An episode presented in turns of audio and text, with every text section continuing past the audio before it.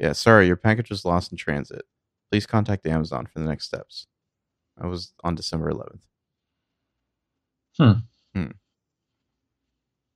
But the weird thing is, if I check the tracking ID, like Mhm. it's it keeps bouncing around. Like I'll just see like uh, like December 20th, like package just left the carrier facility in like South Bend, and then like the, on the 30th of December, it was in some state in or some place in Indiana. You know, it's like, what's it doing there? It's like somehow it keeps popping up. I don't know where it's going. It's going in circles or something. Yeah, that's bizarre. It's still bouncing around. Fucking Amazon. It's like the uh, first half of season two of or season three of Mr. Robot. Is it? Elliot's just, Elliot's just fucking around at the shipping dates for you. I suppose, yeah. Anyway, should we uh should we podcast? Why don't we?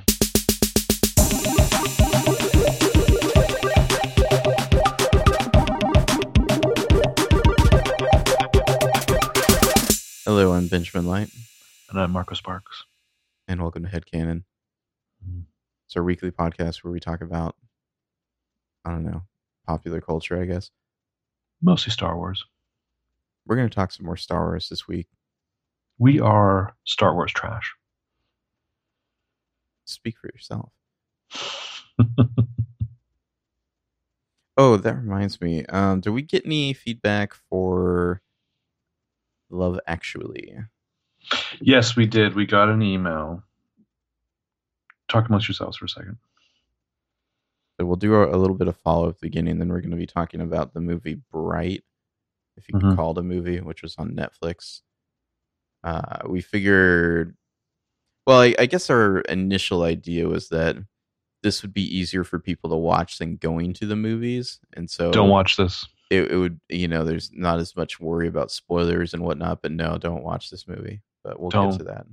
Just just don't. Um, yeah, Abby, thank you, Abby, so much for emailing us as an actual Brit to drop in and talk about Love Actually. Actually, a Brit. Yeah, actually a Brit. Um, one of the best comments she made is that uh, uh, Hugh Grant could actually get nominated or get elected uh, prime minister for his charm.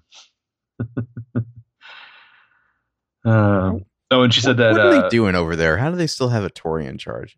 I mean, we can't we can't talk here in America, but no, we can't talk. Laughing stock of the world. Um, that the bizarre school plays are actually a, a normal thing, like the lobsters. She was the uh, Abby says that she was the geisha girl with chopsticks in her hair for the Christmas play when she was ten. Yeah. Yeah. How do they still even have Tories? Like, it's weird to like read a book that takes place in like the 17th century, and the Tories were in were there, and they were wrong then, and they're still around and still just holding back humanity. That's depressing. Well, I mean, I don't know. Like I, I remember being. I remember we podcasted the night of the Brexit vote and being stunned by that. But We did? Yeah, we did. We did a PLL podcast that night.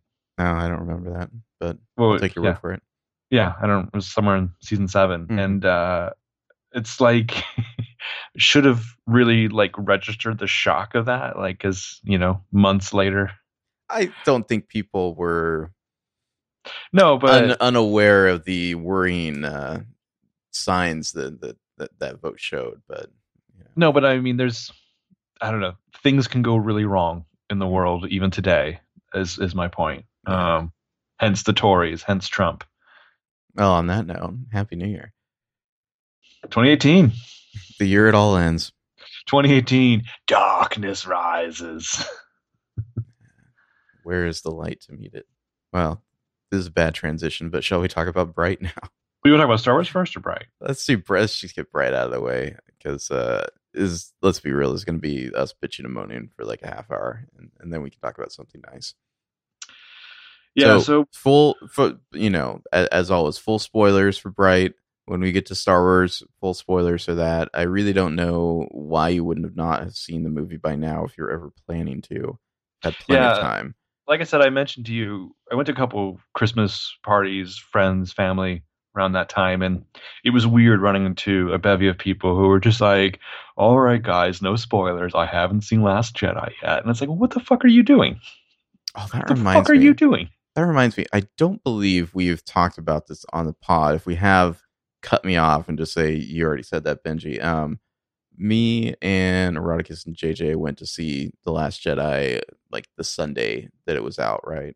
Mhm. Um, and then we went to this like Chicago pizza place, like right across the street from the theater, essentially. Mhm. And you know, we want to talk about The Last Jedi, the movie we just saw, and there's like this dude with this whole goddamn family, like kind of like one table over and one table behind us, you know. And he's Mhm. like, "Oh, are you guys talking about Star Wars? I haven't seen it yet. No spoilers." And it's like, "Fuck, man, you're like right next to the theater. Like you're you're eating dinner here. What do you expect?" You know. And so we're just kind of like, "All right, I'm not gonna What's say the etiquette there? I mean, it's one thing if you're walking out of the, the theater and there's people against the wall waiting to get into the next show. I totally get that you shouldn't be like, I can't believe they killed Han. But like anywhere else, fuck you. Mind your own business. Well, Suck it's my like- balls. I'm like, okay, I'm gonna I'm gonna try to you know we'll try to be cool with this guy. We'll I don't know talk about football or something, and but it's like it's obviously on all our minds. And like this dude, by the way, and his like family of five, like they're done eating, and then like they're just hanging out. And like after 15 minutes, it's kind of hard. The Star Wars comes up in conversation again, and like he's just like, what, what, oh, and he's like covering his his ears, you know, like trying to joke with us. And it's like, dude, you like finished your meal 15 minutes ago. Get the fuck out of here. Like, I'm sorry. Like, you can't be like, don't talk about this. And then you're done with your meal and you're just farting around at this restaurant table for no reason at all. And been like, nobody else talk about this movie that just got out right at the theater next door. It's, uh, No, I'm sorry. How close is he to your table? Are you guys eating family style? What the fuck is this? no, he's, but he, he's like across the aisle and one booth back. So he's, I don't know, close enough to hear, I guess. This guy needs to mind his own fucking business. is What he needs to do. It was like you were done with your dinner 15 Worry about minutes your ago. You you could have left if you were really worried about spoilers. Anyway, I don't know what the etiquette there is. We tried not to talk about Star Wars, but we were very annoyed afterwards, Fuck that. That guy's a and, and now I'm bitching on the podcast about it. You were wrong. You should have. It's a, check. it's the Sunday night of the the premiere weekend. What are you doing eating dinner at this pizza place right next to a movie theater? I don't know. Maybe you just really like deep dish pizza. Is it good pizza? And it was. It's good. Okay. hmm I mean, is it like so good that like the family was like, oh, we could go to the place right by the house, or we go a little out of our way to spoiler pizza right by the movie theater where there's always spoilers being discussed. The dad's just like, no, everyone knows if I put up uh, whatever, they won't give me spoilers. Whoa. Fuck. This is the guy who asks people to smile for him. I'm t- I'm sure too. Hmm. Anyway, uh, obviously, we really want to talk about Bright. Uh, so Bright, Ninety million dollar budget, of which where did it go?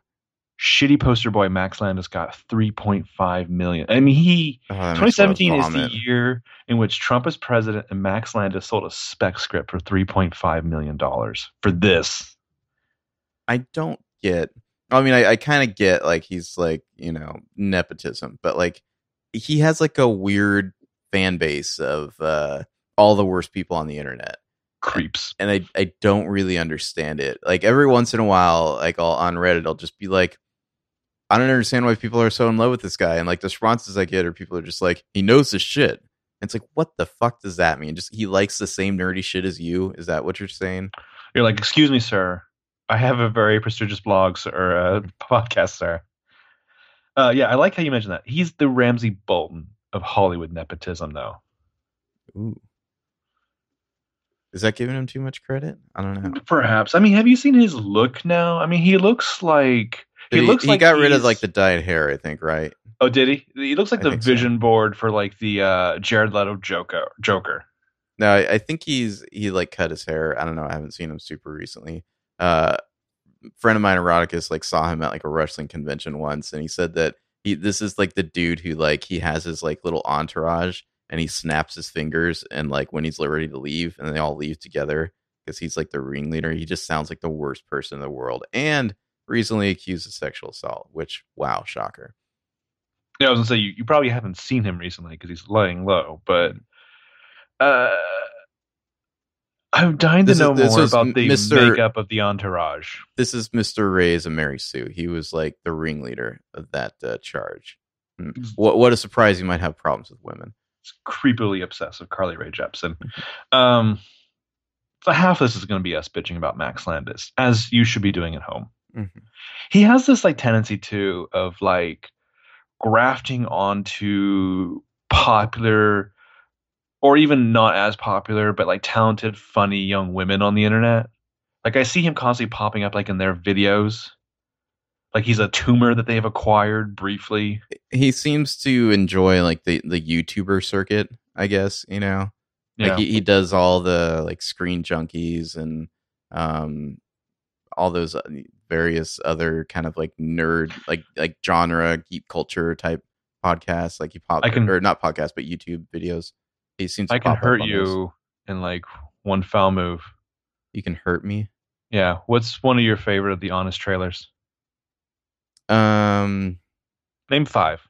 uh, the one that sticks out I think would, would probably be the Man of Steel one. which he wrote. Yeah. He wrote? Yeah. Ugh. Yeah. Uh, I'm gonna have to go delete that from my internet history now. Mm-hmm, mm-hmm. You should go delete that. Like he deleted his tweet saying that Bright was his Star Wars. Brought it back in.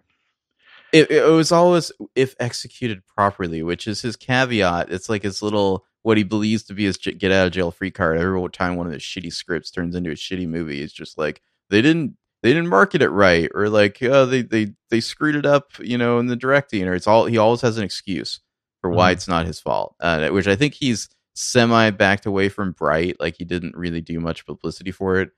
I don't know if that's necessarily because the sexual assault allegations or just because um he like disagreed with the director. I don't know what. I'm not sure what the deal is there, but it seems like he's like kind of semi backing away from Bright too, which is another bad movie. Uh the director. I don't I don't know how fan favorite David Ayer. how Suicide could Squad. any conception of this story be the new Star Wars? Like what like is it maybe he means it could be his Star Wars as in like the best he in his limited talent is capable of? I don't know. This isn't even his like Radioland murders. No. Um, but yeah, also uh, noted hack David Ayer also directed this. This is gonna be a real, It's- real outpouring of positivity from us. I'm it's so time for David Ayer to sit down, I think.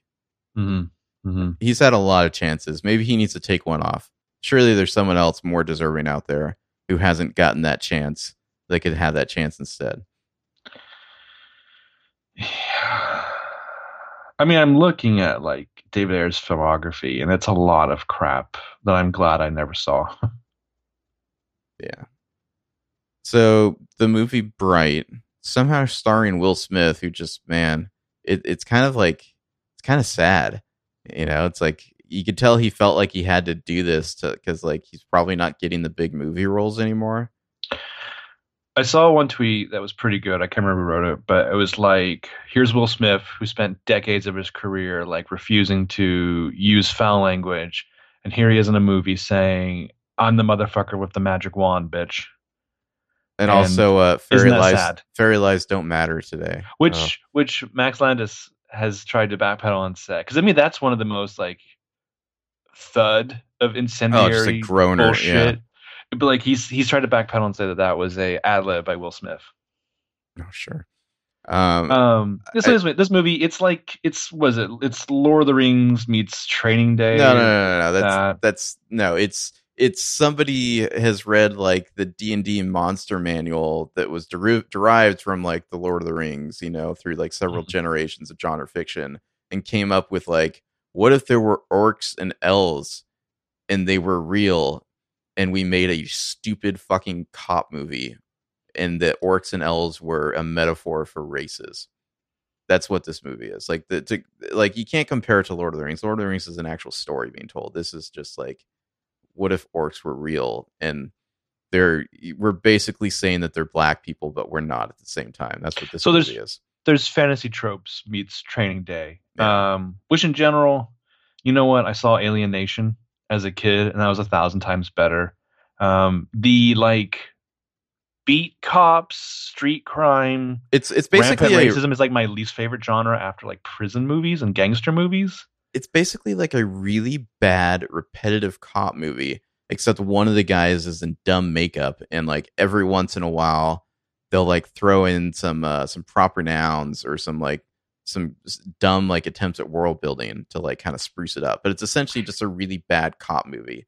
There's It's like it's it's the the they have a uh, you know a suspect or a you know victim or whatever. They they must escort this person through hellish landscape of LA, you know, or, or city or whatever, which has been done a million times, and all those times were done better in this movie.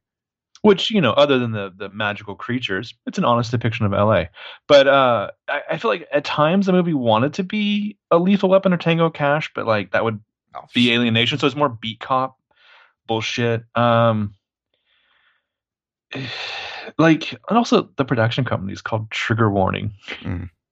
Yeah, I wanted to call attention to uh, the Ringer had an article. He wrote this uh, Miles Surrey where he points out uh, some good notes about the prophecy at the beginning because this movie starts with a, like a fucking quoted prophecy, oh boy. And the, the prophecy quote that we get is "Only a bright can control the power of the wand," which is super generic, and it's uh, that's quoted from the Great Prophecy seven colon fifteen. Like, what what the fuck is this prophecy that there's like chapters and verses? and and why that's not even a prophecy. Only a bright can control the power of the wand? That's like a, a statement Yeah. like it's more like fact and it's so generic and dumb Yeah. it's uh it's not the journal of the Whills that's for sure um yeah there's like fucking fantasy race relations graffiti and street tagging as like a way of giving you exposition over the credits um like there's like this I want to be Banksy aspect to it. Like the I mean, I had to LOL out the graffiti of the elf girl taking a selfie while the cops like brutalize an orc in the background. Uh, there's a Dark Lord who's going to return. His name is Jurak Sai. i mean I, I feel Uh, like this all would have just been better as like a music video you know like where you don't need to go into the depth Sabotage. you don't need to really get too deep you can just kind of be weird and artsy and it's like oh that that's kind of neat you know like we don't need a whole goddamn movie with like an attempt at a story Well, so if the first four and a half minutes of the movie weren't telling you this was a pile of shit about to fall on top of you, you get a scene of domestic bliss of Will Smith and his girlfriend watching the fucking Joe Rogan podcast like it's Oh the God. morning news. when when joe rogan's your celebrity cameo i mean what the fuck is going on Yeah. Also, so what? I mean, this is dumb. I'm not gonna go scene by scene. I know we always say that. Like Will Smith calling his neighbor a gangster. Is that guy, or is he just having like a lawn party of friends? there was i don't know because you know max landis the writer he claims that like stuff was ad-libbed and not but there was like a weird vibe i got at the beginning of this movie where it was like max landis has put some words in will smith's mouth that like will smith is allowed to say to these dudes or he's Mhm. like oh why don't you go sea walk your way back to your own houses or whatever like like max landis doesn't get to say that to a bunch of dudes in the hood but he can he can write those words and will smith can like it, it made me feel kind of uncomfortable It's kind of like a Tarantino thing. yeah, a little bit, but like not even as I don't know, like stylized or I don't know, audacious. No, there's no it was, style. It was it was more just like, hey, I can put these words in your mouth and you can say them, and then it's okay. Like it it, it just kind of creeped me out. So the movie is there's like 30, 20 30% of like bad world building to a story I don't give a fuck about. And then there's a lot of just like it's not consistent from scene to scene as it tries to build on itself. Like characters are clearly just mouthpieces for dumb ideas that aren't landing. Like Will Smith's daughter goes from liking the orc cop to hating him for potentially getting her daddy Oh, like killed an- from like an- one scene to the next. One scene to the next, yeah. It's it's such a jarring transition where like suddenly you cut to like emotional scene where like the Yeah. score cranks up and you're like, wait, what? This t- doesn't match the last time we saw this girl at all. Well, and so he then Will Smith. So the movie starts with like whatever a scene where Will Smith's like texting while his his orc cop partner is getting him a burrito, and a dude comes out and shoots Will Smith, and like now the rest of the movie is after he's recovered and he's come back to work. Well, like So- how how long ago was that? He seems fine through the whole movie. There's never any mention of like injury really at all. I guess he had his vest on or something, and so he's just perfectly fine. And have Well, seemingly he had- Some time off because this is his first day back. Unless it was like that was Friday, this is Monday. There's no point from having this massive back tattoo, which I felt like they were trying to imply something at the beginning. But so Will Smith is like for at least five percent of this movie or more, going to percentages, is giving his partner shit for like not watching his back when it's like the dude was getting you lunch. yeah, I, it's like I don't. It seemed like you were on break or whatever. I don't know. Yeah. You know, like you, you sent the dude to get you a burrito. What do you want? Yeah. Um, also, just not, not not for himself too. I just, just- him a burrito. I just feel bad for Joel Edgerton. Like y- you were young Owen Lars once, man. Like you you were somebody, and now you're fucking covered in makeup.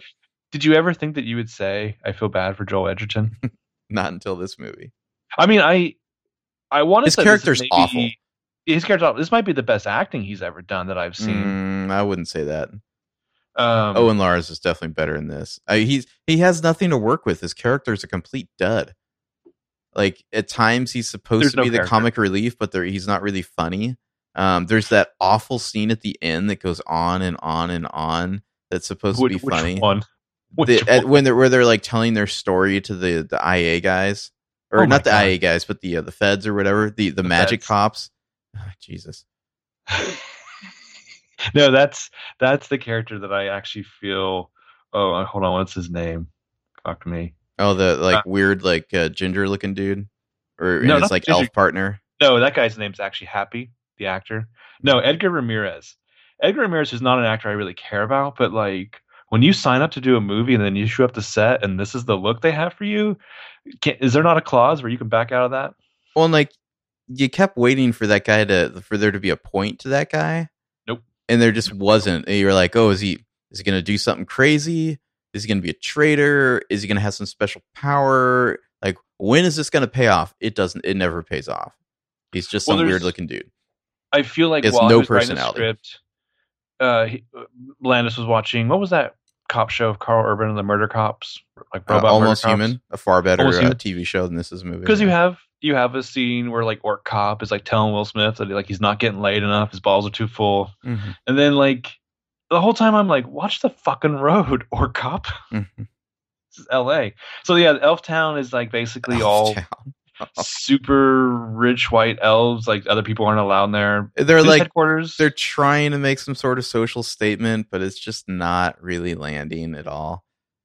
it's LA, so police headquarters, of course, super militarized. Um, everything with the other cops, like the locker room scene, that that that's what I'm gonna have to watch that scene on repeat when I go to hell.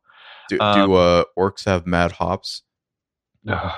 Like everyone in this movie seems like all the dialogue is like weirdly hostile. Like everyone is kind of like yelling at at other characters constantly, and it's well, all getting close enough to kiss. and it's all in this like kind of like totally phony like swinging dick machismo that like it's like Max Landis probably like watched some cop movies but has like no idea of how people really talk. And so it, it just comes off as completely fake, and it, it's just painful to listen to.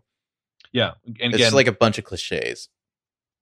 Not that I have time to rest my case, but Ike Barinholtz. Ugh. Yeah, your boy. Ugh, hate that guy. Um, Play, playing a corrupt cop. Wow. He's Yeah, really, sure. Really stretching playing- his range there. playing the same character he played in Suicide Squad. Yeah, the Mhm. asshole cop stuff really falls apart part when one of them tries to get tough with like the Dark Lord shit, which I know that they thought would like seamlessly integrate to the plot, but it just bounces right off. They're off. all really mad at the orcs because the orcs were on the the quote unquote Dark Lord side like 200, 2,000 years ago, and they're still mad about it. Like, I, I don't know, is that some sort of metaphor for religion or something? I don't know. Like, it just they didn't do nearly the the work needed to make us like care about Mm-hmm. who this Dark Lord is, and you know, Battle of the Seven Races, and there's like various dumb like prophecies like at one point the orc like does something and like all the other orcs bow down to him or something like he's like Mhm. just performed a miracle like it's so dumb like why would he even want their respect to begin with when he says he like doesn't respect those kinds of orcs i don't it's it's it's bad yeah, so fif- 15 minutes in, I thought there's no way this doesn't end with, Ike, Ike Barinholtz like sucking Orc Cop's dick. Then there's actually a joke where Orc Cop, after leaving like the morning briefing, has a kick me sign put on his back, Oh and all the other cops laugh at, laugh at so it. Like, edgy yeah the, this isn't a high school movie. Would would have been better if it was a high school movie. I mean, like or, or click fantasy clicks. they're talking about like fragging this guy but it- also they're doing kick me signs yeah okay Yeah. Yeah. It's like, guys, it's either one or it's ten. It's not both. and then it's just a lot of like Will Smith will get up in his face and he's like, Are you a cop first or an orc first? And orc cop's like, My badge means more to me than the air I breathe. Meanwhile, can we talk about the motherfucking centaur cop who's watching the police brutality go down? you know, I barely even saw Centaur Cop. I think I was on my phone at that point, probably tweeting about how bad this movie was. The best part of the movie was centaur cop. of course, he's just watching some perp get beat down. Well, so the actual plot here, there's there's like this like fake, I don't know, racial tension, whatever, because th- this is this the orc cop is like the first orc cop on the force, and like they all want Will Smith. hire. Yeah, they all want Will Smith to just like frag this guy or or like you know write him up to get him fired or whatever, and like IA shows up and gives him a tape recorder, which never comes back into the conversation. You know, No, no. they want him to like get the orc cop to admit that like he let the guy who shot Will Smith go. That that whole Which why would he pointless. admit it to Will Smith of all people? yeah, I know. Um, but then like on a random call, probably like thirty minutes into the movie, like it's like, oh, we need a plot. So so as other than what they'd already set up for what you think the movie might be about, you know. Um, so they they get like this call to some random place. It's it's at night. This most of this movie takes place at night. It all looks like shit. It's just like these gritty, ugly sets that look like they're all in like the same warehouse. Music video esque lighting, like wannabe Fincher lighting at times. Yeah. Oh, I couldn't even call it wannabe Fincher. Ugh.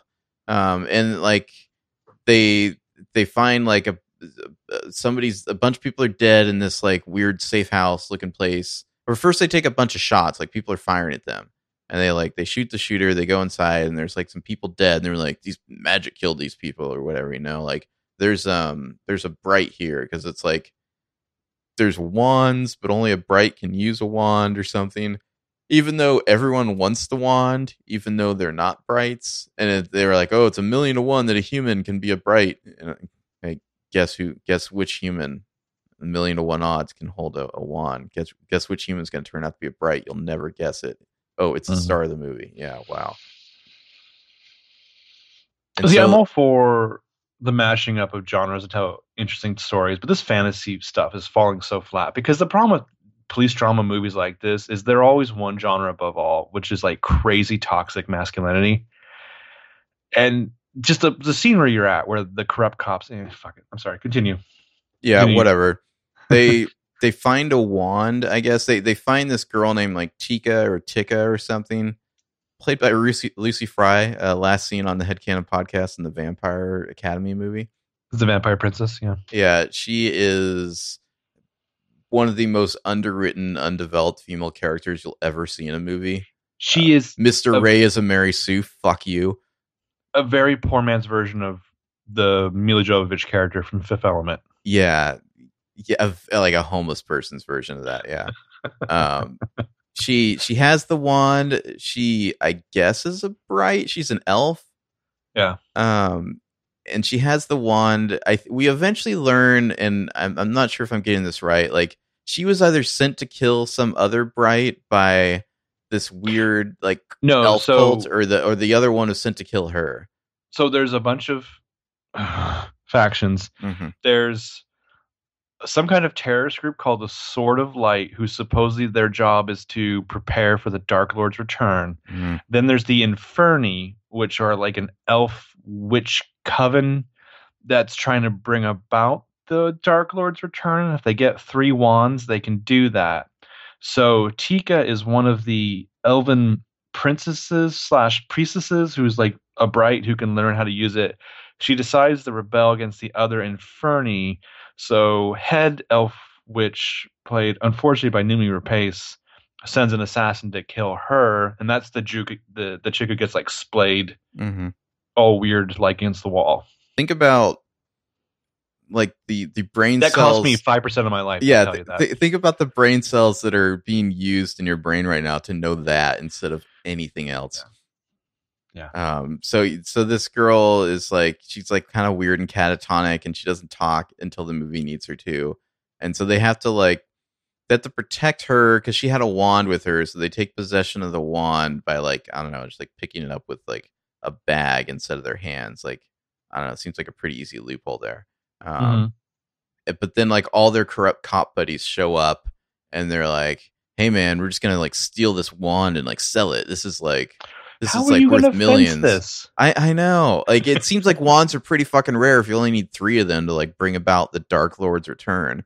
But Yeah. somehow somehow they're gonna fence this wand, so they're like, hey man, you, you just got to go like fucking murder your orc partner out there. We'll just we'll put it all on him. Well, this is this is okay. So earlier, er, they get the briefing. He Will Smith goes to like his uh, sergeant, played by Margaret Cho, and he's like, "Get me off the car with Orc Cop," you know. And she's like, "No, fuck you. It's diversity hire. We have to have him." Blah blah blah.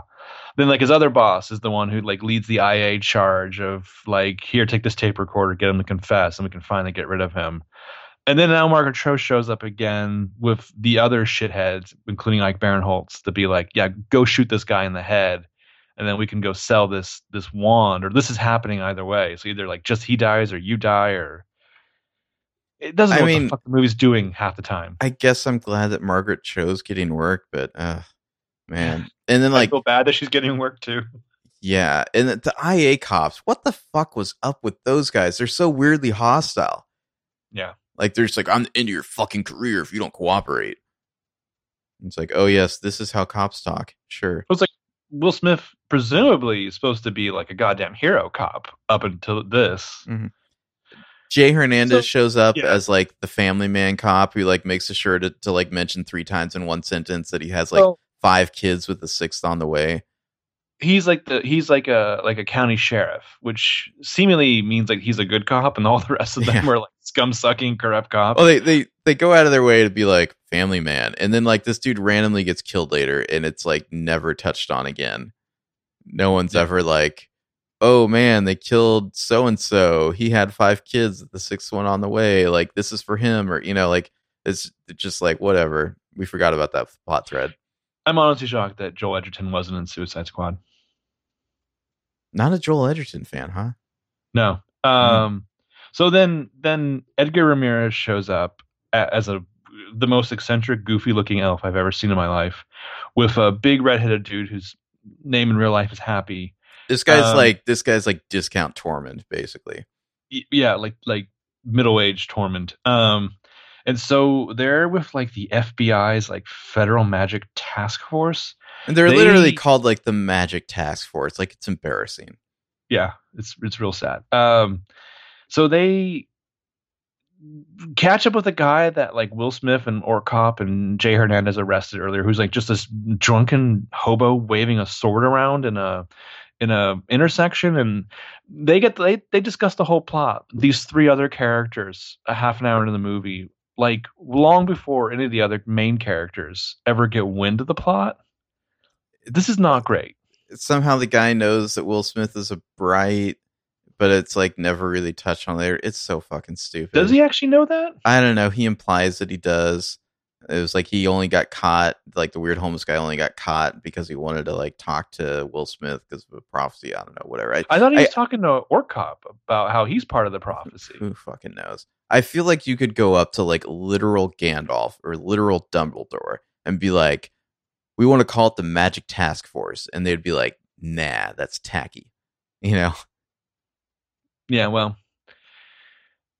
you know, I mean, you can give Dumbledore a lot of ego for calling something Dumbledore's Army, but it works He- better than Magic Task Force. Excuse me, he didn't call it that. That's true. That's true.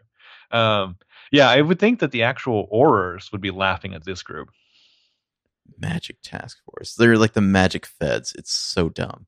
Uh, and so anyway, What's with the? So there's always like the three cars driving. It's really bizarre that the one car is always in the lead, and the other two cars are like, like neck and neck constantly.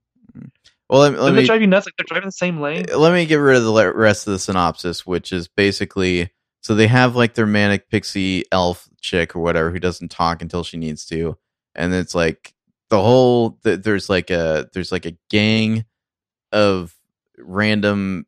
I'm trying to remember because there's like orcs that are after him. There are like random like hoodlums who are after them, and then like corrupt cops who are after them, and the like the evil elves are after them, and the magic feds are all after them. And they have to like I don't know, get out of this situation somehow. They have this wand that everyone wants, and it's like, oh, it's just like a dozen scenes follow where there's like a shootout because someone or other is trying to kill them for the wand, and then Mhm. eventually the movie ends.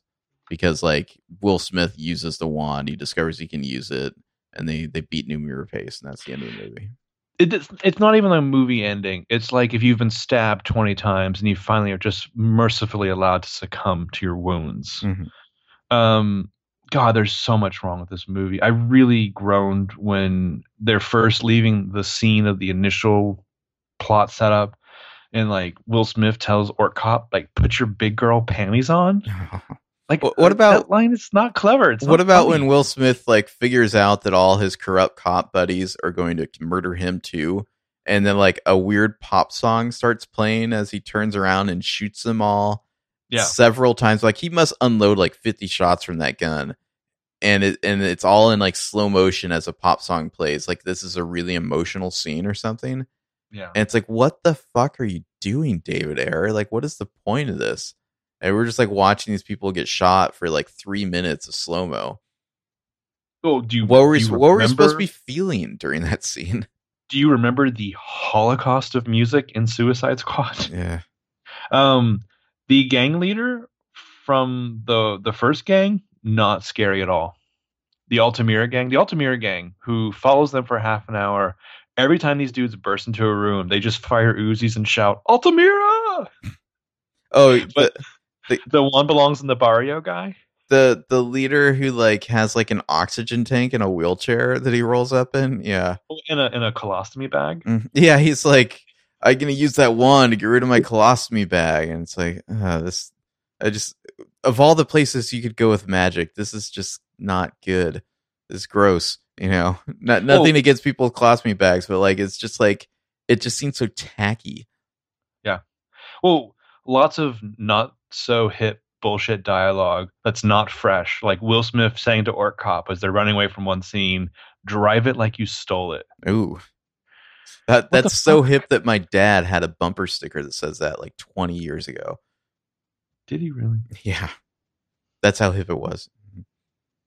Yeah, I mean, I don't know. It's just it doesn't help that, that like there's a literally a, a the Altamira gang and like the cops are in a fight over a magic wand, and Ayers is trying to make it seem so goddamn serious. And then tonally, there's all these bad action one-liners, and then an hour into the movie, Noomi Rapace shows up, and I was like, "You were Lisbeth Salander. You were in Prometheus. Uh, I mean, at least she Not the best Elizabeth the Sounder, sorry. no, no, she's not. But at least she commits to the weirdness of her role, which is both good and bad. Um, It's like not only is the concept stupid, but it's like poorly executed too. Like this isn't even the good version of this theoretical storyline, you know? no, her her like little crew is Like of all, of all the creepy and weird. places you could go with like orcs and elves are real, you went with a stupid cop movie in LA. Yeah. Um, one point they break into like a like a goblin like hardcore punk show to like find cover, and of course, Th- There's like gang- orc music, which is just like thrash metal or something. Yeah, like yeah, uh, like Lord of the Rings core. Um, of course, the one gang shows up and yells "Altamira!" and starts spraying the ceiling with bullets. The elf girl, Somewhere like, Blind Guardian double- is like really insulted by all this. Some at one point the elf girl does like a double somersault in that scene. It was like really me up. bad wire work. Yeah, yeah. Veronica Ngo, by the way, she's uh she was Paige, Paige Tico from the Last Jedi, and here she is slumming it. I mean, I, I guess I'm glad she's Oh, getting the she work. the uh, like, the knife the knife yeah, henchman? it's okay. like oof. Go make the Paige spin off instead. They so orc cop and or good cop and orc cop they switch into like normal clothes to try to blend in for a part of the movie. They're still walking around with shotguns. Oh, they they make sure to put the orc in a hoodie. Get it? Ugh. Yeah. It's just like the the the depth that this movie is reaching for. It is so unworthy of attaining that it's just insulting that they're even trying. Mhm. Um, yeah, it's I don't know what else to say about this movie. It's bad. Uh, don't watch it, even if it's free on Netflix. There are other things you could do with your time. I don't know. There's a new Black Mirror season. Just throw yourself Some people like. into that. If you're going to watch this movie, just throw yourself into the void of Black Mirror forever. Afterwards, that's what I did. It helped. There's Um, there's some weird Christmas movies if you don't want to let go of the holidays. I don't know. yeah, yeah. iZombie and the 100 lady both have Christmas I still movies. need Get to in that. watch the last episode of iZombie from last season. Oh yeah, reminds you me. do. That should be coming back pretty soon, right? I think so. Yeah, I'm pretty sure it's come back mid-season. There is a there's a scene in this movie where Will Smith and Cobb have like a heart to heart in a convenience store bathroom while the elf girl is like finger painting on a wall. So You could not pay me three point five million dollars to touch a convenience store bathroom wall. if uh, if memory serves, we both went and saw Adventure. Well, no, not Adventureland. I'm thinking of a different Casey movie. What was that terrible movie she was in that Max Landis? American Ultra. American Ultra. Um, we both saw it in the theater, if, if memory serves, right? We did. and it was terrible. And that was like, I'm wait, I, that that was the movie where I was like, wait, who the fuck is Max Landis? Fuck that guy. Um, that movie's terrible. Better than this. I guess. I mean, you know, Mister Mister Mary Sue. Like, take a look at Jesse Eisenberg in that movie. I'm just saying. Um, but that movie also has like a shootout in a grocery store. Mhm. And so when this movie had a big shootout in a like a convenience store, it was like this seems like I've seen it before in a Max Landis movie. Like I feel like this guy like goes to the fucking Vons in the in, I don't know where the fuck he lives in LA and it's like what if there's a shootout here? Like it seems like he's really obsessed with that. He's the guy at the Lucky's telling you how good the convenience store shootout in Grosse Pointe Blank was.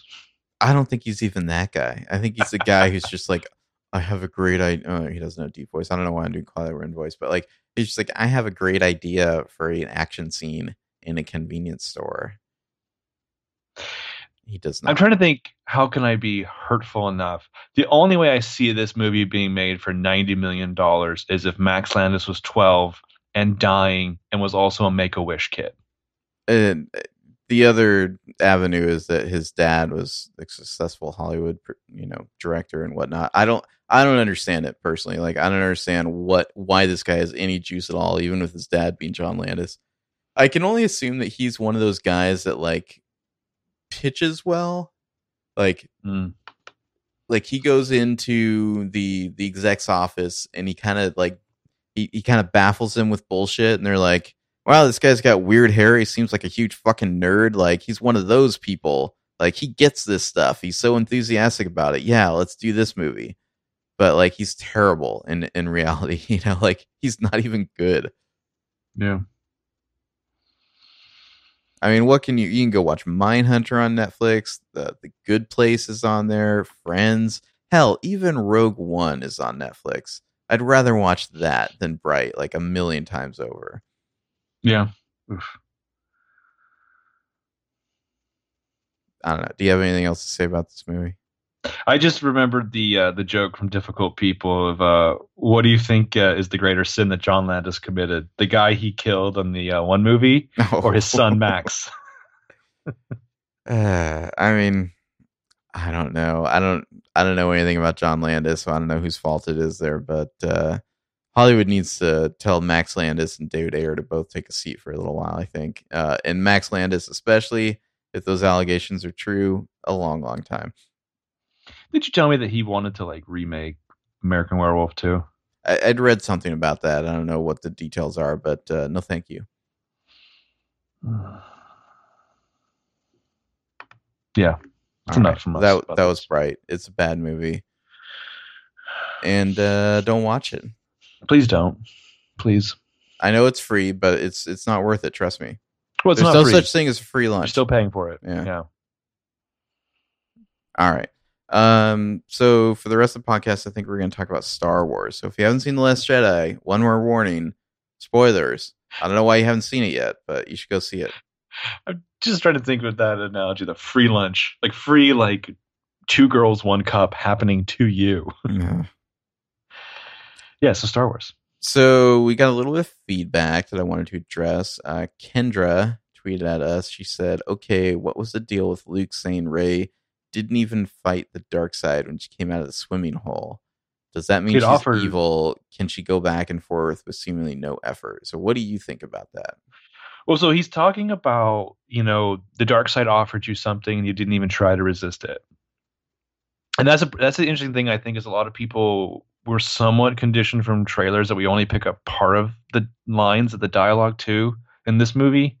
Um I I think Luke has a very old mindset of there's the dark side and there's the light side and I think it's not that Rey's going to go back and forth. I just don't think she fits into his paradigm. That's, that's how I took it. Hmm, okay. You know, she she got the answer to her question. Um, yeah, I mean, that's my personal take. What about you? It's hard for me to give a, a short answer to this because I have all kinds of like thoughts and feelings about Rey. Um, I think I don't know. I'm not sure where to begin this, but I think that Rey, and maybe this is just because I've been reading a lot of Harry Potter recently, but I really think she's just not the, her the only danger that the dark side presents to her is through despair, I think. She Hmm. doesn't have the Skywalker anger. Like she's not susceptible in that way to the dark side, I don't think. She is she's very much uh she wants the power or she doesn't even want the power. She has the power and is not interested in using it for her own personal gain in any way. And Mhm. so when the dark side calls to her in the cave, she's just kind of like, yeah, sure. Like nothing else is working. I'll go see what this is. Kind of like inquisitive, but not. I don't think she's ever really been seduced by it. All it can offer her is despair, and that doesn't really interest her. I don't think there was. I mean, the only time you could think that maybe she was close to turning was with Kylo Ren when she felt, you know, when he's kind of like negging her and being like, "I want you to join me."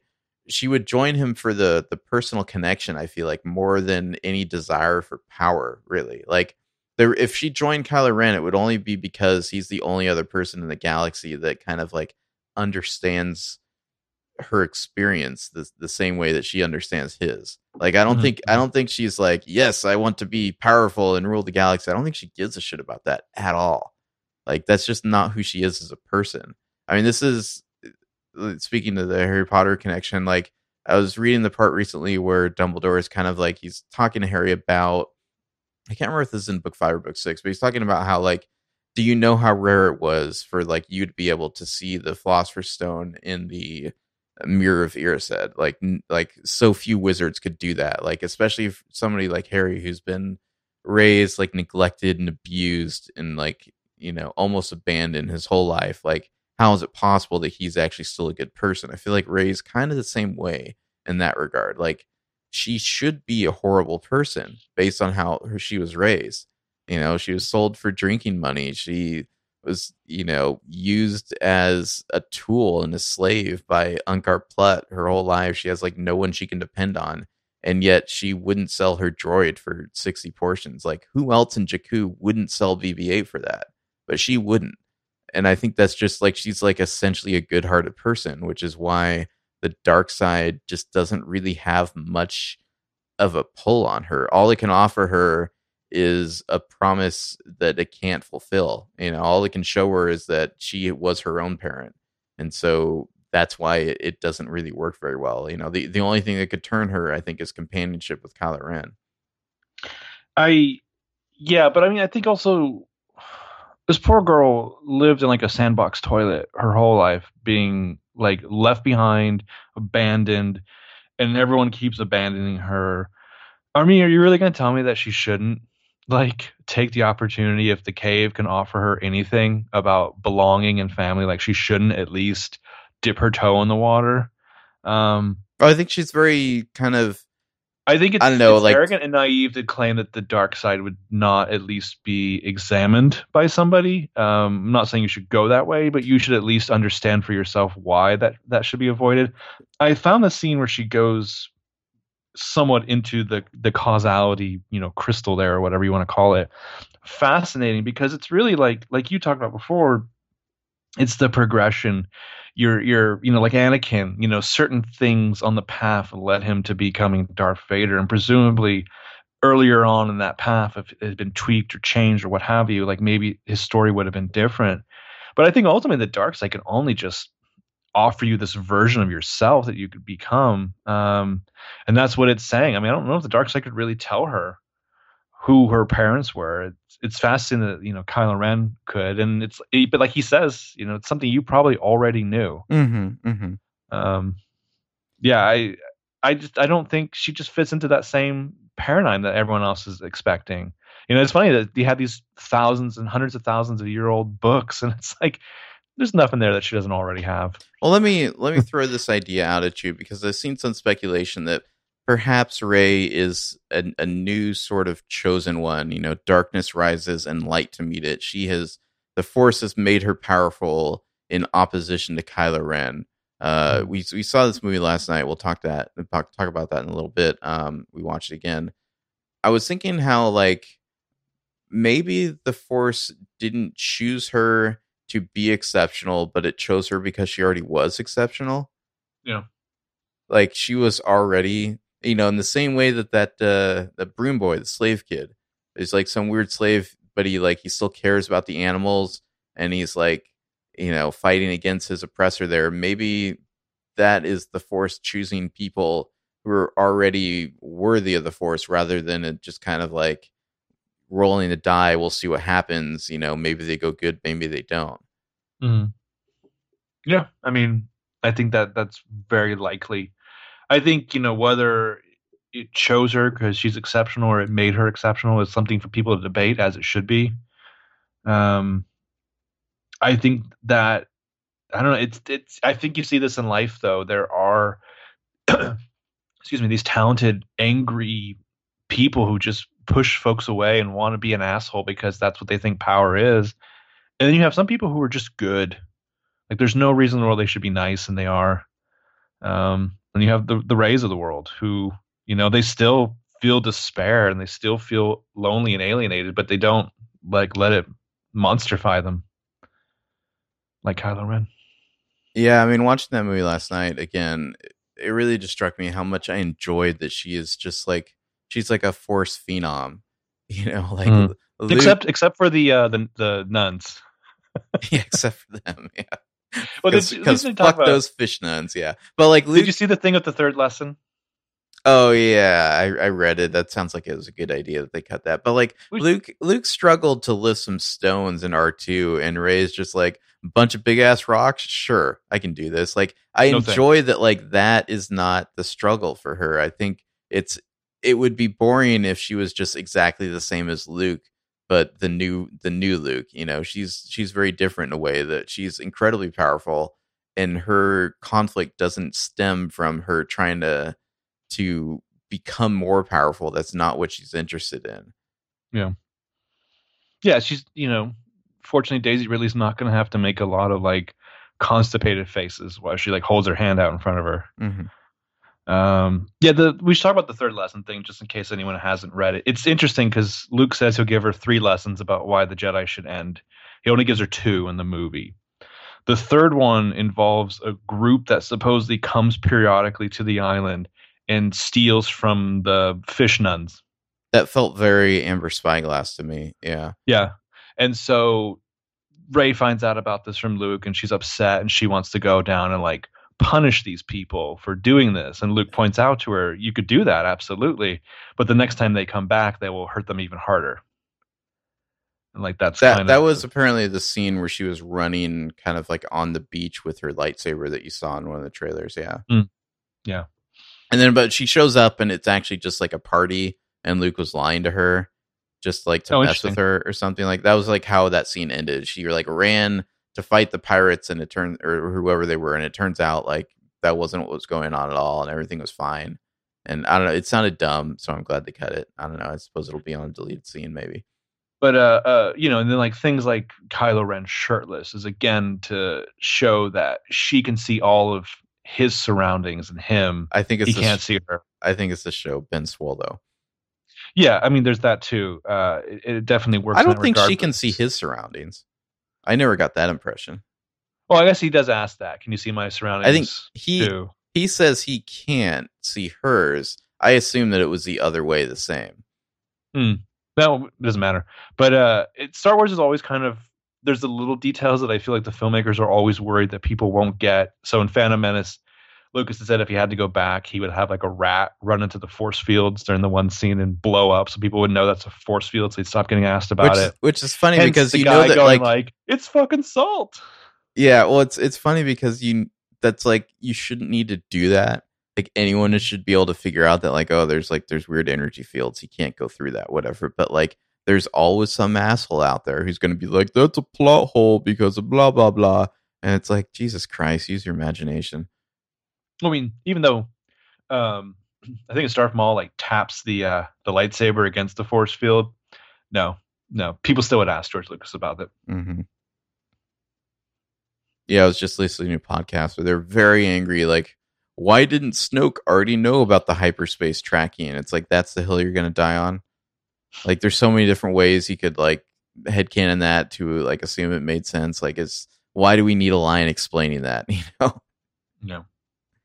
Um, well, I mean, here, here you go. Here, I mean, here's my attempt. If you had to, he does know about it. Of course, he's still upset that they have to use it because the whole idea was that they're supposed to kill the rebels right above their own base. There, Mhm. they don't.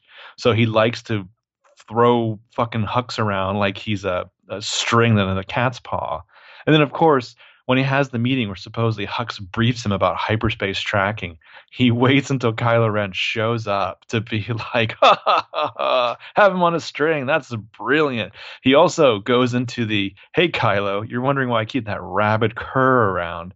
Hux is not fully out of the picture there yet. The elevator doors have not shut yet. Well, and two two things about that scene. Number one, the smirk that Domhnall Gleeson as as General Hux gives Kylo Ren as he passes him is just such grade A material. Like there's never been a more shit-eating grin captured in cinema history. I don't think. Uh, second of all, that scene is I think really important to Kylo Ren's character and development in this movie because he's realizing in that moment that like he's not different from Kylo Ren in that respect. That that oh if if Snoke will say this about Kylo Ren to me while Ky- while Hux is still in earshot, Mhm. then what is he saying about me? You Yeah. know, he's like, oh, I'm just another tool to you too, which is I think that's kind of what starts his eventual plan to take down Snoke. Mhm. Um, but anyway, where are we? Oh, lesson number three. I I really hope they cut that because that can come back in episode nine. Like now, now that's available to episode nine. Luke Force Ghost can show up and do a lesson three if he needs to. Mhm. A different lesson three, yeah, yeah.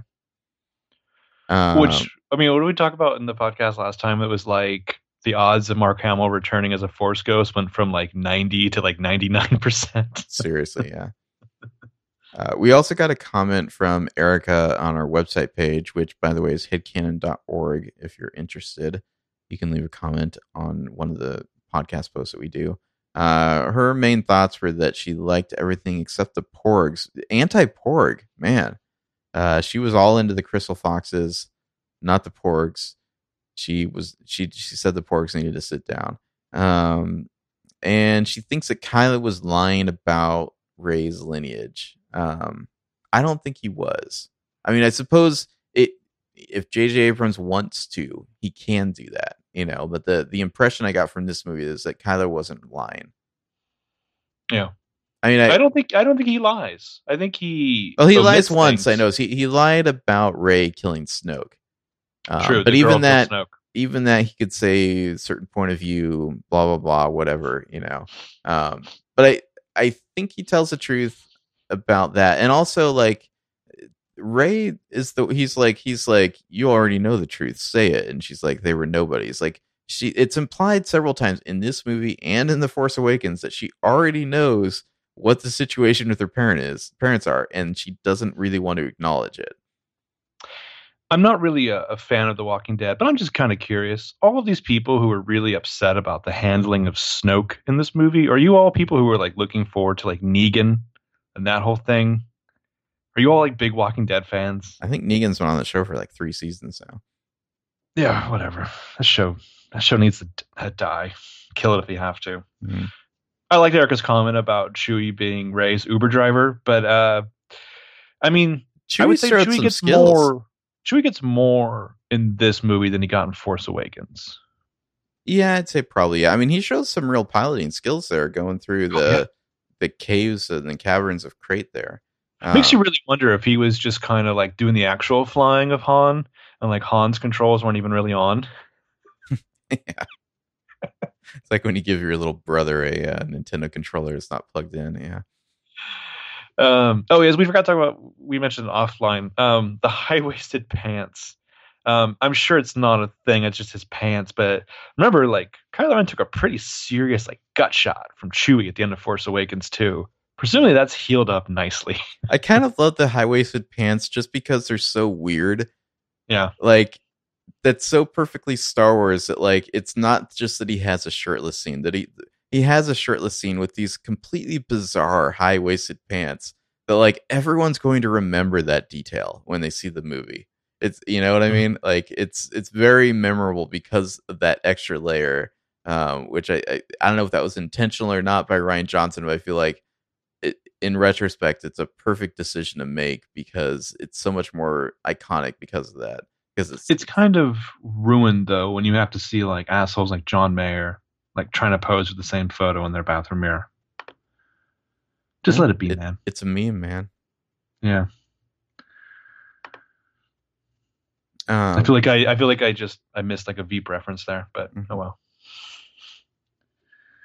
So let's see a few other Star Wars things we want to talk about. Um, we went to see the movie in something called D Box, which is we saw it at this movie called the or at the theater called the Palladio. I don't know if Palladio is the name of the strip mall or the name of the movie chain. I don't know what, but they did this thing called D Box where like it would kind of like vibrate and like tilt your seats around like like kind of like Star Tours from Disneyland while you're Mhm. watching the movie um, which worked. I think you'd say. I think you'd say it worked well during like the space scenes, where like Poe's flying around, but like maybe less well when you were just like watching like a fight scene between people or just like dialogue. Um, it was very strange.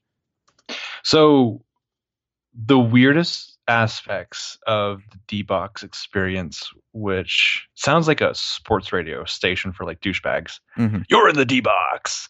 Um, is the when Leia slaps uh, Poe, the chair just jerks wildly. Also, when uh, when Luke You're like, oh shit, I feel it. when Luke was milking the weird alien tit of green milk, it like it rumbled a little. I was like, Yeah. oh, I was really curious, like, what are they going to do for the titty milk scene? I was like, oh, that's what they did. They they rumbled Mhm. the chair a little. I mean, I it's probably not worth the money.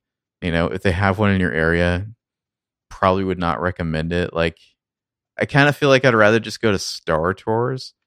You know, like it, it's like seats like that should be used for a, a an immersive experience rather than a movie experience. I think. Um, Mhm. I don't know. I mean, I didn't hate it, but it was it was just sort of weird. I guess. Well, so it was weird because so we we mistakenly went thinking that the whole theater would be the D box experience. It's a single row in the theater, and it's like right in the middle. So here we are, like jerking around and bouncing on our seats, and the people behind us must have thought we were just having seizures like crazy. Yeah, it was it was odd. I mean, especially like you could tell they wanted to use it. So like there'd be a scene where like the camera kind of pans to Leia and then around to one of the huts where Luke's in or something, and like it would kind of tilt your chair to follow the the camera pan. And it's like, no, no, no, you don't. That's that's not, you know, that's not an effective use of this technology. You should probably just leave it alone for that. Mm-hmm. Like it's not the same as tilting the seat when like the X-wing is like swooping this way or that way, you know. Mm-hmm. Um, so I I posed a question to you last night that you said you had an answer for. Oh, I have an immediate answer. An I- I, haven't answer. thought thought too deeply about it past that, but yeah, go for it. Okay, so I ask you, should Kylo Ren be redeemed? I think the attempt should be made, but I, I think at the end of the day, this is still the dude who killed Han Solo. Hmm, interesting. And I, I respect anyone's attempt to try to understand why and emphasize, empathize. Um, Han Solo's still dead. okay. I'm that guy. I guess I'm not that guy. Um, hmm, where where to begin these thoughts? Should Kylo Ren be redeemed? I I'm not I'm not like militant about this. Like I, I don't want to like like I feel like people who are like the movie or the story has to go this way or I'll hate it. You know, like like I'm I'm open to interpretations, but at least to me right now, it seems like a more interesting story if he's redeemed than if he isn't. I, I feel like the way they left his character at the end of episode eight here, I don't think he's going to be very happy as supreme leader. No, And but I- think about this though. I, I I agree that Star Wars is the attempt at redeeming the unredeemable. I guess the big question would be who who I, I feel like if you go for that plot in episode 9 do you not need like a separate villain a side villain at least i mean it can't just be hux right Well, you have Hux, you have the potential Knights of Ren. Um, yeah, I mean, I don't know. They they could go a lot of different directions. Like watching the movie last night, I on my first impressions watching the movie, I was like, oh well, they'll probably do a time jump and like the the First Order will reign supreme over most of the galaxy. But when I was watching it this last night, I was like, how much of the army does the First Order have left at this point? Like they just had like a ton of star destroyers and the supremacy taken out like maybe that's not the status quo the next time we pick up like maybe it's a little more balkanized like i don't know like it like really seems like jj abrams could go in a lot of different directions. It doesn't necessarily just need to be big strong first order weak resistance or weak rebellion in the next movie. Mhm. um especially with the the option of a time jump in there too i mean he could go five years ahead and and be like you know, Rey and the rebellion control this half of the galaxy and the first order controls this. Like it you could make their their relative strengths very, you know, far apart or very close together, I guess. Mhm.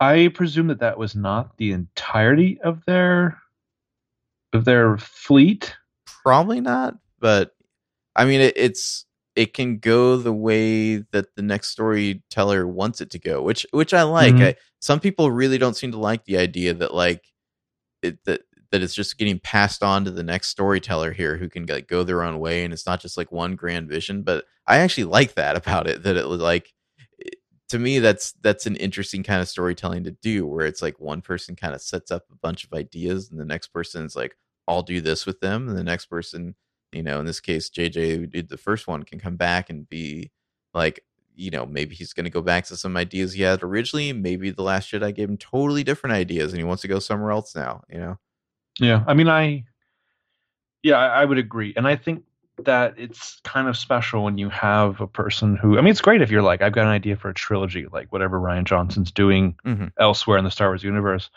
But I think it's it's kind of equally special where you're like, I have an idea for this one story. That I'm not thinking beyond that. This is the story I want to tell, you know, and that's what you tell, or or this I've read Force Awakens and this is where I think it goes next. And, and I mean, I was kind of intrigued. The most intriguing thing I saw was people saying it doesn't go where you expect. It's not what I thought it would be. You know, I, I had to kind of sit with it for a while and ponder it. i mean i feel like Um, at a basic level you're either into that or you're not and and i am you know as as a uh, writer myself i find that really interesting but some people are not Mm. um but as to whether or not Kylo Ren should be redeemed, I guess I'm not saying there aren't tons of great storylines where he isn't, but to me, I just feel like the way they set it up so far, like it seems like his conflict in the next movie is kind of like getting everything he thought he wanted but doesn't need, sort Mhm. of thing. Like a heavy lies the crown. Mhm. Like if he is the supreme leader, like I, I don't see him being happy with that. Like No. I, I really think like he he had a chance for a personal connection and instead he went for the throne and I think he's going to be regretting that decision. At least that's the way I kind of read the movie.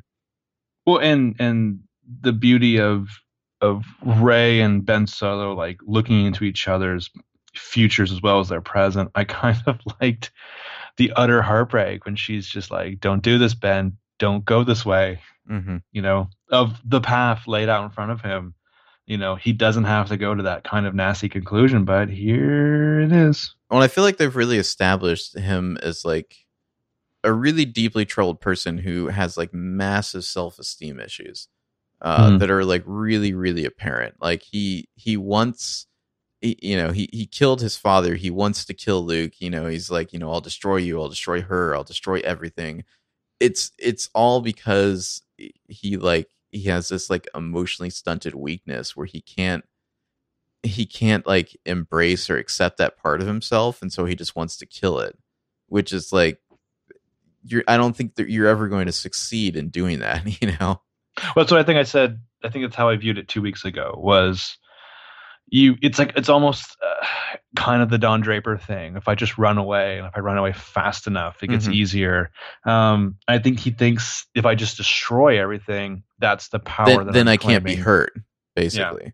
Yeah. Yeah. Um, and I, I don't know, like the character of Kylo Ren, either on accident or on purpose, I feel like they kind of like synthesized a certain type of like toxic masculinity and rage that had kind of been bubbling under the surface of our culture for a long time. Like this was Mhm. this movie was written in late 2013. Gamergate didn't happen until like late 2014, but somehow they like they perfectly nailed that exact type of just resentful, entitled piece of shit, you know. Um, Mhm. and it's like I, you can go two ways with that. You can either just have that person get their comeuppance, which isn't necessarily a bad plot line, or you can have that person come to the realization that they were wrong, which to me I would find more intriguing if they can find a way to bring Kylo Ren to that point.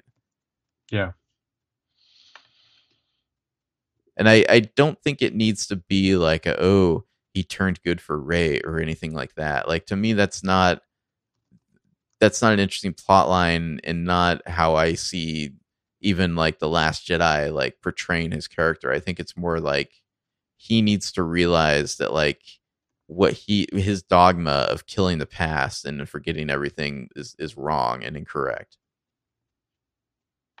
Mhm. Um, so I, I think there could be a really interesting redemption arc that would be different from like a Darth Vader type of thing. Whether or not they go that way, I don't know. But I feel like the way they set up the conflicts now, it seems like the way that would be interesting to take his storyline and be like, what do you do when you get everything you thought you wanted, you know, but but you don't have the one thing you actually wanted. Heavy lies, like cosplaying crown. Mm-hmm. I mean, for Rey, I mean, I don't know what they could go a lot of different ways with Rey. It's like, what would her conflict be in the third movie? It could be very basic. She just wants to beat the bad guy, but I do wonder. It could be more, I don't know, introspective. Is she, is she still, you know, as like as the the new hope of the galaxy? Is she still able to kind of maintain her identity? You know, does she still relate to people? Hmm. Yeah, I, I think I think that's the thing you do is how how do you in her own way how do you deal with not fitting in you know because everyone i mean like what i what i took from there's a mul- i mean there's a lot of ways you could read the look she gives as she's watching finn you know put that blanket on rose Mm-hmm. and I don't think it's jealousy by any means, but I think it's it's definitely like, oh, you know, I missed something. He's found someone. You know, he's, there's a connection there, and whether there's like a longing or a missed opportunity for her, I don't know. It kind of reminded me, you know, before we knew about the the potential incest. It was like there were people probably going in the Empire rooting for Luke and Leia. You know what I mean? And and Well, that- through the machinations of that plot, it was going to be her and Han. to be just fair, to be fair, the Luke and Leia thing didn't even happen until episode six. Like Exactly, exactly, that was a total retcon. Yeah, exactly. But like, but it is that kind of to it was be, going to be Han after the end of Empire, of course. to be the entire hope of the galaxy. Then like and this warrior that's going to to save everyone. What does that do to you as a person? Like, how do you still relate to everyone else? Mhm. you know is she going to be teaching students in the next movie is she just a a weapon of the rebellion like it, it doesn't seem like she she doesn't like the first order but she's not necessarily as kind of ideologically gung-ho as say somebody like rose would be like she's she's more of just like she sees something she has a moral compass she knows right from wrong but that's not the same as being the leader of rebellion like Right. what what is she in the next movie you know and how how how is she mm-hmm. kind of operating with poe and finn you know leaders of the the new rebellion and and leia Heroes, yeah. of the New Rebellion. Yeah. and and she's just like their tool Well, and- and I think I, I would hope that J.J. Abrams would like gently explore the gray that Ryan Adams or Ryan Adams, Jesus Ryan Christ, Adams, Ryan wow. Johnson. Yeah, I'm it's late and I'm tired and not feeling well. Um, that Rian Johnson kind of laid out though that the people who sold weapons to you know the the resistance and the first order and probably the new republic and everyone else are all partying here like it takes all kinds and they you know they have all kinds of clients and stuff i i think you have some interesting storylines i mean i was trying to think of examples of kylo ren's batitude or whatever and it's like he orders all these villagers to be assassinated, you know, there at the beginning of Force Awakens. And I get that, like, in your mindset, you're like, okay, these are my enemies. They're siding against me. Their lives are forfeit. Is like, does he have like this like wave of grief that will come upon him? Um, how does he now express? He's in charge. He's not carrying out anyone else's orders. How do you express you know that your actions you're good or bad. Are you just killing people willy-nilly? Do you have a justification for that? Um, i definitely agree time jump would be the way to go. Explore the myriad ways that that the ending of that movie sets up. Um, what if the new movie just starts with like uh like poe and rey in bed together? It's like five years later. Poe's like the head of the the resistance and rey's just like kind of the figurehead that they wanted Luke to be if he come back? It could be, but I can't help but think that no matter how much uh, Poe is just a, a, sexy, sexy beast there, he's not going to be able to relate to her in certain ways, and maybe that's a problem well, who, for her. Maybe it isn't. Who would? I mean, even, I mean, we know who would. But even Ben Solo can't relate to her in certain ways. You know what I mean? But no, but all he, of these people could relate to her in some aspect, but not all the aspects but in in the ways of the force is what I'm talking yeah. about, which I, I, feel like is a pretty big thing with Rey. Like there's, yeah. you know, there's person to person issues that you may or may not be on the the same side of, but like the force is something, and and those feelings of neglect and abandonment that they both share, um, and they they both kind of sought out. Like I think it's telling that like she she went to talk to Kylo after she went to the dark side cave, like she understands on some level that they're both people who sought out the other side and didn't really get what they were looking for mm-hmm. and kind of feel adrift you know and like not not claimed by anything because of that you know even if she well, did ultimately choose the light side and also in those situations he was more so than luke willing to engage with her in a dialog mm-hmm. uh, i mean he seemed to be pretty on the level with her though it's a kylo ren level but like he seemed to be pretty on the level with her. Whereas Luke is still like pursuing a certain agenda in his uh, well, Luke Luke time with Rey. Luke fears the dark side, and Rey doesn't. Yeah, like the dark side to Rey is not a dangerous or a seductive thing to her. Really, it doesn't seem like. Uh, mm-hmm. It's just something that she she took a peek and saw what it was, and it didn't have anything for her. Yeah. Um. So yeah, I mean, I don't there's a lot of different ways they could go with her character. She she could just be with Poe in the next movie. That's like a way you could go, but it just seems like the way they set her up, like what becomes of a person who's the the figurehead and the symbol of a a massive movement like that. Like mm-hmm. she's not a politician, you know, like no. Um she's not even really a warrior. I mean, she has like the spirit of a warrior, but I don't know, is she going to be happy just like killing and fighting for the next five years or something? I can't imagine. I mean, she's always been like a scavenger. She's always been somebody who's trying to dig up, you know, things that are buried and make connections. And I mean, I don't know. I mean, that that's a, it's such an incredible challenge, I think, to find the fitting end to Rey's story. And if mm-hmm. done right, when it's done, we'll all be sitting here just like, yeah, that's the only way it could have gone, you know? Yeah. I mean, it is in some ways similar to Luke, uh, Empire to Return of the Jedi there, just because, I mean, they, they went a certain way with Luke where he just becomes like, like more of a monk, basically, you know? Mm-hmm. Like Luke in Return of the Jedi is kind of a bad hang, you know?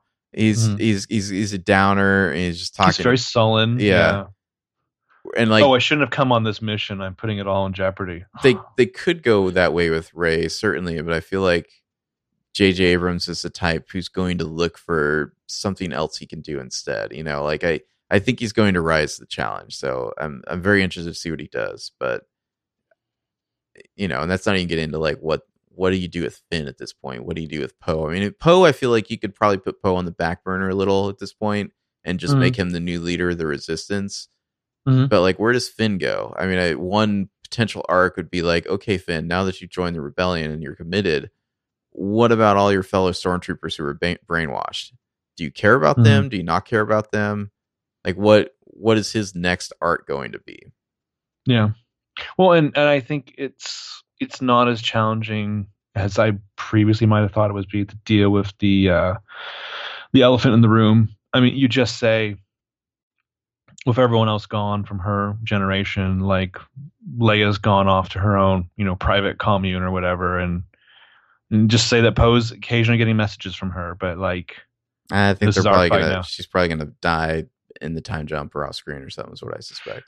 Well, I think I think we're like, oh, they should totally do a time jump too. I don't. I think that's that's much more than likely. I mean, all Star Wars movies have a little bit of a time jump in them. This is Except for kind of the last one, oddity. This is kind of the oddity where it's like potentially an hour to like one day later. Mm-hmm. Yeah, and then I don't know, just Rey's Rey's conflict in the next movie. She's she's spent two movies not really thinking about herself that much. You know, I mean, she all of the Last Jedi, she was like, I need to go get Luke to save the rebellion, and now, okay, fine, I'll go convert Kylo, and he can save the rebellion. And then at the end of the movie, seemingly it's like, oh wait, I'm the one who's going to save the rebellion. Like, where do you go from there? Is she going to enjoy that? The plight of the millennials. Yeah. She was the person she was waiting for. Mm-hmm. Oh, one last thing I want to talk about before we go. Um, the Skywalker lightsaber. I thought it was neat on this Oh. latest rewatch. Sorry, what? I was gonna say, like, a lot of people really confused about this lightsaber. Like, oh my god, I can't believe they destroyed this lightsaber. Like, this lightsaber was gone in Empire. I can't believe they Like- destroyed it again. Yeah. I mean, it's- it's like the people like still talking about like the Bothans, you know, who died to get those fucking plans. Getting the wrong uh, movie right on that. Yeah. Yeah. Um, So they're both reaching out for it. It, does the Force not want either of them to have it?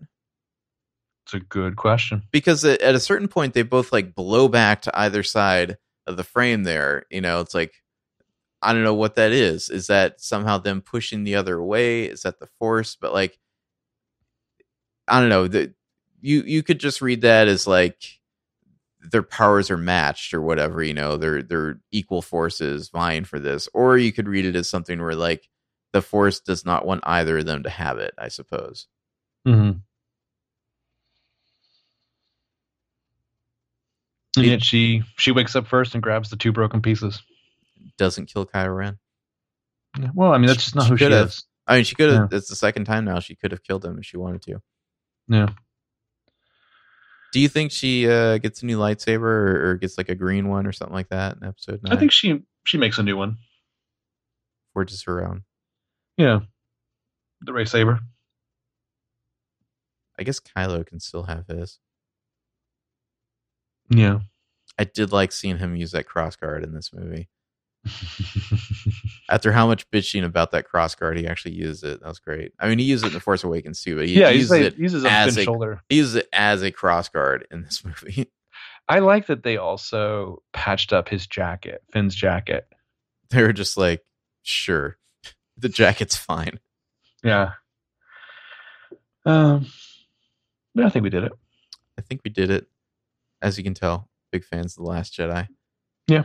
Seen it seven times in the theater now, I think. Nice. Um, probably not my last. Because I gotta be honest, that D box thing, it was neat that the seats vibrated and all, but the 3D fucking sucked. They had the they they, they didn't turn the projector up bright enough. It was all dim and looked like shit. Um, Yeah, super dark. So I, I feel like I need to go watch it again, just normally to cleanse the palate. yeah. Um, so that is going to do it for this episode of Headcanon. We might not record again for a little while. I'm thinking because I have to be down in LA to find an apartment next week and then maybe down there again the week after that and then moving. So I don't know. We shall see. There, Okay. We might have a short hiatus. Okay. Yeah.